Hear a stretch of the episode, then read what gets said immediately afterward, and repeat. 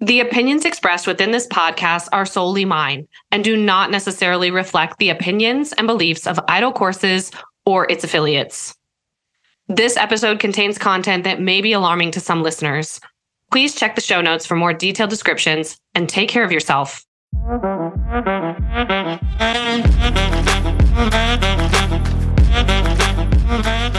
Welcome to Leaving the Classroom.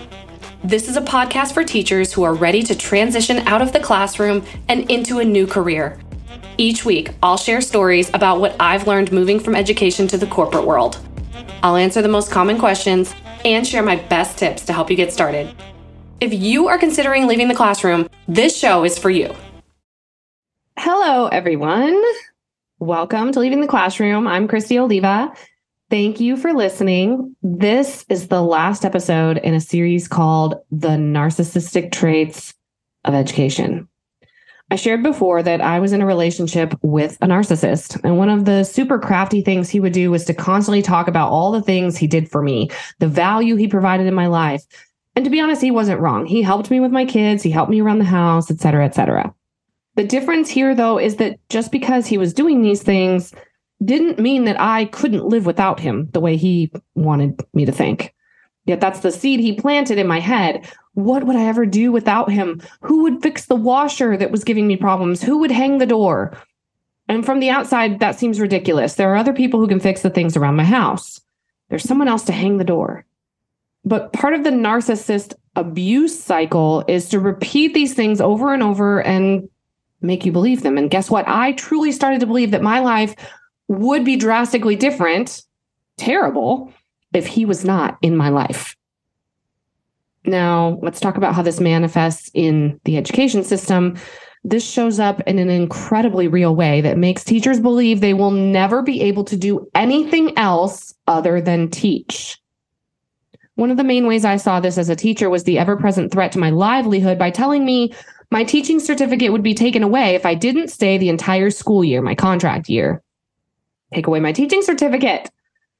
So that means that if I hate my job, if I am not happy with the administration at my school or the district, if there are parents that I do not want to deal with that year, I will have my certificate taken away.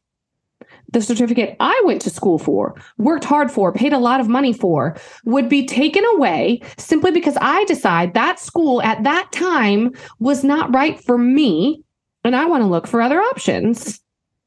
Now, I may be being a little naive right now, but I'm not aware of any other profession where they can take away the certification you earned simply because you didn't want to finish out the year at a specific location.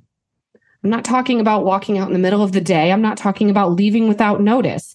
I'm just talking about teachers who want to leave that district or that school before the academic year is over because they are miserable and they are threatened with the fact that their certification is up for grabs.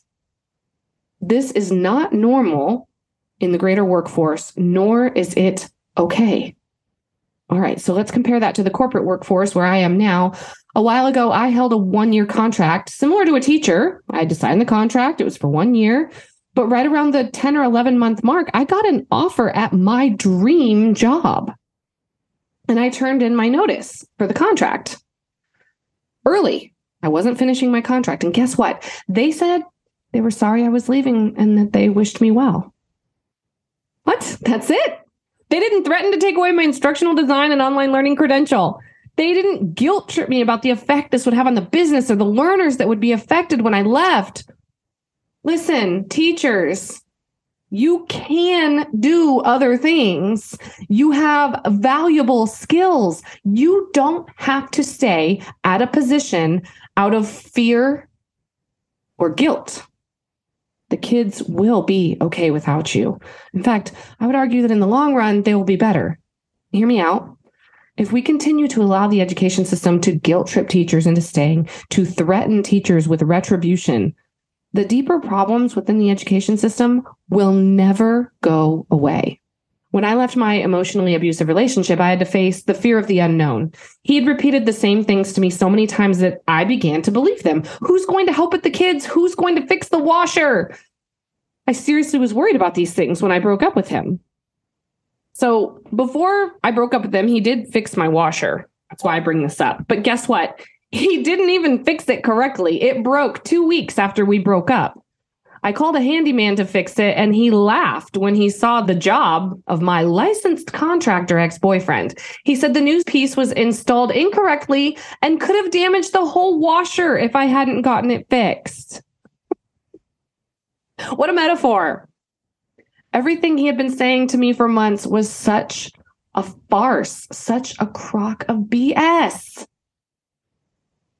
Teachers, the education system may try to make you feel like you can't do anything else, that the kids need you and will suffer without you. Guilt trips and lies. This has been repeated to you so often that you probably believe it. You question your skills. Are you qualified for anything else? Should you just become a principal or make a side gig on Teachers Pay Teachers that could hopefully turn into something more? I am here to tell you that you are qualified, you are talented, and you are needed in other roles besides teaching. Let me be real with you. Even though I transitioned from teaching to instructional design in less than a year, doesn't mean that it was seamless or easy. It, it actually was not. It was really hard. I had to learn new technology that I had never seen or used before. I had to learn new terminology that I wasn't used to and that was uncomfortable for me to use. But most of all, I had to get over the fear that had been ingrained in me after 15 years working in the public school system the fear of losing my credential, the fear of not being good enough, the fear of never being able to do anything else. Let me help you. Let me help you through this journey out of the classroom and into a new career that is fulfilling and exciting and fun. And listen, it's also something that I can leave at work and then enjoy my family without feeling guilty. That's huge. Let me help you do something you are already qualified for.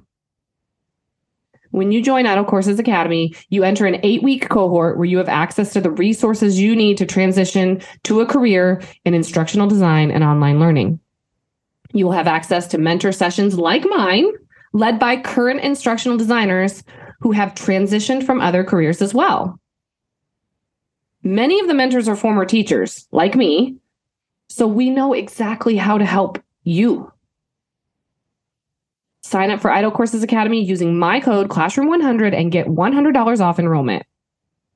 It's time to take control and make the career change that will change your life. Change mine. See you next time. That's all for this episode, but you can find more at idolcourses.com or subscribe to the podcast.